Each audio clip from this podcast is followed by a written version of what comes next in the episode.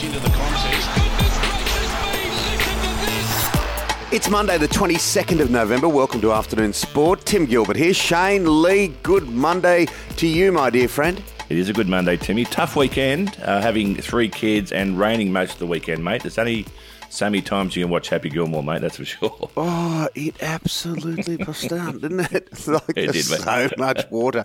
And look, uh, it's great watching kids sport. I must admit, it's something that I really, really enjoy. But yesterday afternoon, uh, my son was playing in a sevens competition, rugby sevens, and you know what happens? It's it's a bit of a round robin thing. But their first game was at about three, and the Oh. next game was about five, and there was no cover.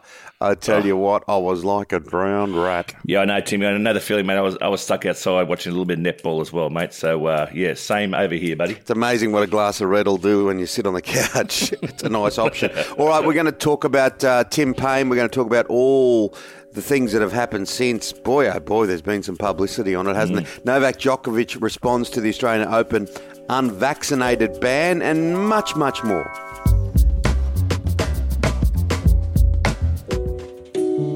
Now, there's nothing like a healthy head of hair. Shane, when I first met you, those blonde, flowing locks, well, they had a life of their own. Yes, Timmy. As they say, look after your hair, and everything else will take care of itself. Now, I've got something for you too, Timmy. Even with that silver fox look, it's called Mane Hair Care. Oh, mane hair care. I know it. I absolutely love it. Yes, mate. Specialised men's hair care, targeting scalp conditions to stimulate scalp and over time improve growth. Oh, it's a fantastic product. It really is. I also note that it's all Australian, fully organic ingredients, Shane. Yep, not only will you look good, but the scent is just wonderful. Mane hair care. I'm going to get it on today. And that's spelled M A N E, manehaircare.com.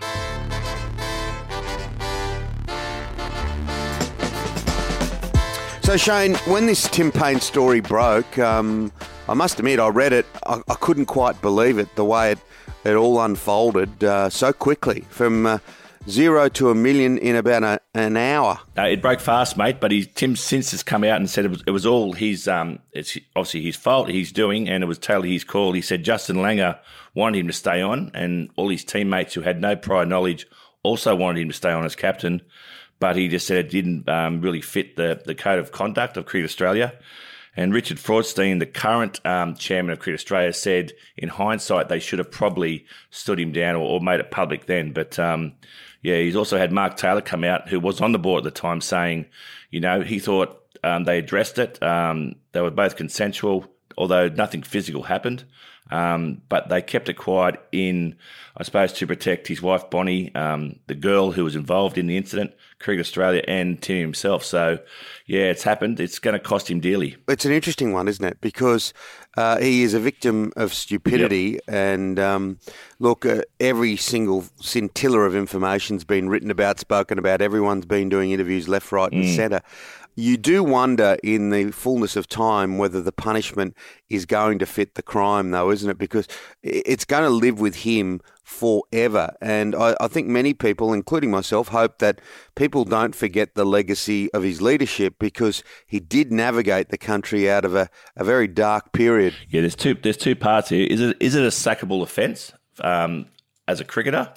Um, it definitely has marital problems, that's for sure, mate. Um, and I think it, they've both dealt with that. They've dealt with that privately and personally, um, and they're sticking together, which which is a good thing. Um, he, as you said, he made a silly mistake. But is it a sackable offence on the cricket field? I'm not sure whether it is. Yeah. Does he stay? Does he does he stay as wicketkeeper? My gut feel originally was that, that they will keep him as wicketkeeper. I I don't think he can now. I think um, there's too much water under the bridge now, and I think that um, look, he hasn't played a game um, since he had the neck surgery, um, and they were going to basically just sort of overlook that because he was the captain of the team. Saying that now, you got Peirson who scored um, uh, the keeper for Queensland who scored 200s this year already, um, and you've got Carey who's sort of the Australia A wicket keeper who's been waiting in the wings for a while, but he hasn't scored many runs. So there's two guys queuing up there. I, I think he will actually miss the first test. Yeah, I wonder whether they'll go with Matthew Wade as a safe option. No, definitely won't. Will definitely will not be Matthew Wade.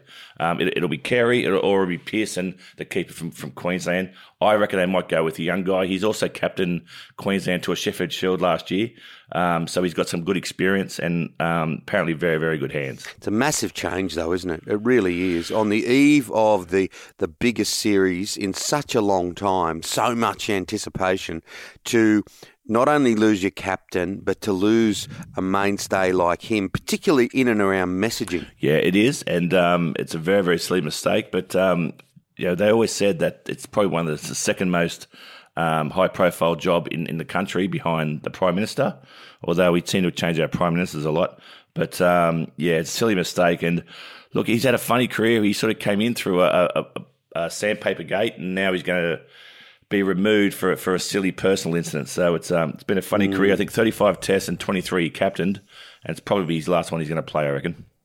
Yeah, and the the jokes are just going to keep rolling yeah. out, aren't they? And the Barmy Army are going to write songs about they it. Have already um, about tampering and all sorts of stuff. So yeah, yeah, we'll watch this space with interest. Okay, tennis. Novak Djokovic. Um, look, he's such a, a, dominant figure when it comes to the Australian Open, and uh, he's been as much about the drama as the winning recently, and he's responded to the Australian Open rule about unvaccinated stars. He has responded, and he just said, "We'll see." He's been waiting to see what stance um, Tennis Australia will take.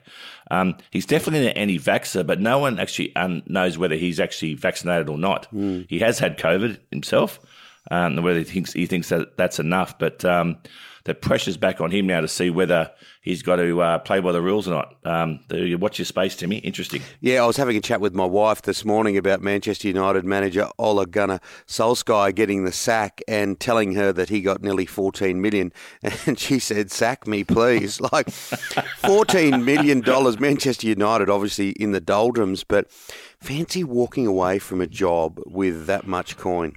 Yeah, it's big, big bucks over there, but. Uh, a real sort of um, terrible loss to Watford. They lost 4 1 to Watford, mate. That was the last straw from, from the Manchester board. Uh, Michael Carrick now uh, will be the interim um, uh, coach while I try and find another. Uh, uh, dare say, a high-profile coach to um, to fill the big boots at Manchester United. It's a big, big job. Imagine the conversation. Sorry, mate, you're gone. You know, yep, uh, yep. lost to Watford like that. you know, Elton yeah. John's happy about it, but none of us. There's a check, fourteen million dollars. See you next time. Imagine later, walking out of a room with $14 million. Would you give a shit? I don't know how you um, would.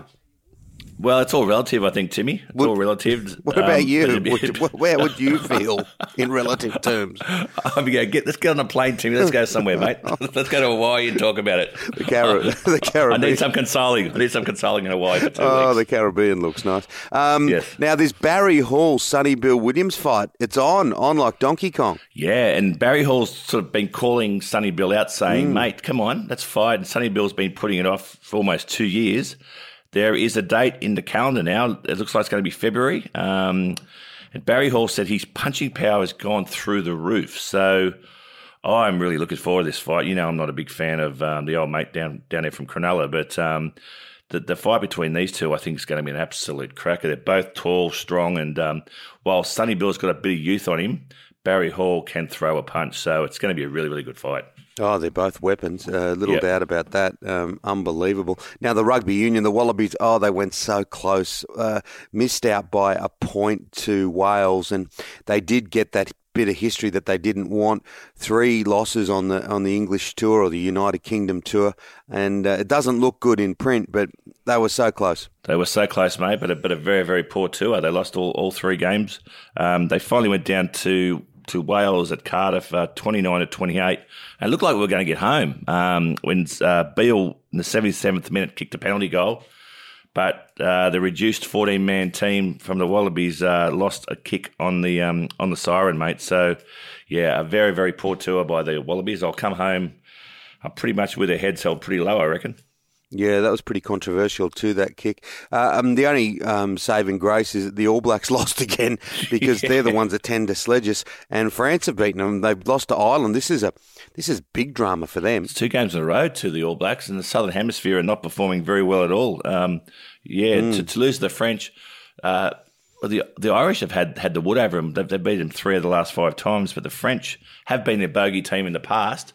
Um, but the All Blacks, yeah, two losses in a row. Maybe that takes a bit of sting out of the tail for us. Yeah, a little bit of rugby league news kicking about, and and uh, Junior Pearce. When I talk about Junior Pearce, I talk about Mitchell Pearce. He's opened up about the, the year to forget.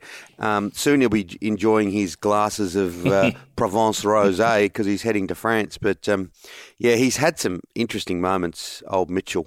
He has, mate, um, and he said this is probably one of the worst years of his life, and I can see why. Um, the whole marriage, uh, the wedding blew up uh, with you know, silly text messaging as well. Um, there's a bit of a theme here with sportsmen, um, and he said, "Now the shame and the noise that, that went with that was was really really distracting for his um, for his year in the field." And he said it's a big big part of why he's actually leaving Newcastle and heading overseas. And look, you can run, but you can't really hide. I think he's got to grow up at some stage, this bloke, and um, hopefully he can finish like two years out there and play really good footy and win his club a few matches. That should be what he should be trying to strive to achieve. Oh, absolutely. That was an interesting story about Viliami Kikau, uh, the grand final hero for Penrith. So many unsavoury stories after Penrith's grand final win, uh, particularly in and around their team. And now we watch this, but this isn't any of their fault. Of course, he signed over there with Penrith. He has a relationship with Trent Barrett, who coached at Penrith, and Phil Gould, who was the head of football out there. But uh, somehow this photo of him in a Canterbury shirt has been released, and he's still got a year to run on his Penrith and uh, at Penrith rather. And there's been a little bit of trolling. Fans don't like it. Jarome Luai is having a laugh. I, I wonder how he can cope with a year after everyone knows what's gone on. Well, that's the thing. Why they can sign so far ahead, I don't know. Um, I've got a few points on this. I think um, why they would release that before the Panthers parade is stupid, um, and someone's done it on purpose over there with the Bulldogs. And why these Panthers players keep getting their phones out. Like Luai taking video of him chanting up the doggies on the team bus on the way to the parade. Put the phones away, boys. Come on. Grow up. This is no good. And Cleary, take everyone's phones off him for the whole season. I don't know what they're doing over there. Yeah, don't give them the trophy for more than 20 minutes yeah. to take a photo. Yeah. Then take it back off them before they start putting it in a pram. Um, now, two Richmond players tested positive to COVID 19. Continues in the AFL. We haven't seen it in other sports, or not, not many. No, they're very diligent in the AFL. Uh, and two players, Dion um, Prestia and uh, Noah Balta, um, have both tested positive. The good thing is they're in the off season um, and they'll return for pre season on December 6th. So, not a big issue, but once again, Timmy, we're going to continue hearing about this COVID 19 for a long, time, long, long time to come. Um, basketball news. We briefly spoke to Shane Heal, and we also spoke to Shyla Heal, uh, like a yeah. really talented young Australian basketballer, the, the daughter of Shane. And she's come out in an article to talk about the devastation of her cruel WNBA axing because she went over there with a whole stack of dreams and hopes that she'd play well in the WNBA and hopefully play in the Opals and the Olympics, and it didn't go to plan. Yeah, I feel for poor Charlotte. We, as you said, we spoke to her on Afternoon Sport on the show, and it's prior to the Olympics, and she missed that. Um, she's gone over and played only five games for the Chicago Sky, um, and has been axed. And um, she said she just fell to the floor in tears. And look, she's only 19 years old. Um, she'll come back, and um, any good sportsman or sportswoman um, they've all been dropped at a young age or had setbacks, and um, it sort of it hardens you up a bit and it'll make her a better player. But yeah, she'll uh, she'll cope with that. But yeah, I did really feel for the poor girl when I read that article. And as you said, she collapsed to the floor in tears. Yeah, and that leads us to our story for this time. And I remember when Mark mm. Waugh had that run of outs in Sri Lanka very early on in his career, talking about getting over issues. Such a stylish player, and uh, he went on to be such a dominant force for Australia after playing so much first class cricket while his brother got the early international nod. But um, what was it like batting with him? He he seemed to be able to do anything. He was a fantastic player, and he was probably one of my favourite players when I was first selected in the New South Wales team at the age of 18. And I remember batting with him for the first time down in Tasmania. And it was surreal because I'd been watching this guy so much on TV. I was now standing only 20 metres away from it at the other end of the pitch and watching him bat. And he used to be really majestic and clip the ball off his pads and be really, he seemed like he had a numerous amount of time. And he sort of pushed one just to cover and called yes. I was sort of just sitting there on my bat admiring him from the other end, and I got run out, Timmy. I wasn't really, I wasn't really in the game, so I got run out without facing the ball. Um, yeah, I learnt that lesson pretty quick. Not to watch your other player and admire them. You should be get your head in the game, mate, and and get on with your batting. But uh, Yeah, he was a fantastic player to watch, but not one of my best performances, Timmy, that's for sure. Oh, yeah. What did he say anything to you when you were walking off? What are you doing, you idiot? you only make those mistakes once, Shane. That's it, mate. That's it for Afternoon Sport today. Make sure you hit follow or subscribe wherever you listen. A big thank you to our sponsors. Yeah, wonderful sponsors in Mane Haircare. That's M A N E, manehaircare.com. And our brilliant producer, Mr. Dan McHugh. We'll be back tomorrow with your daily dose of sport. We'll see you then, guys. Take care.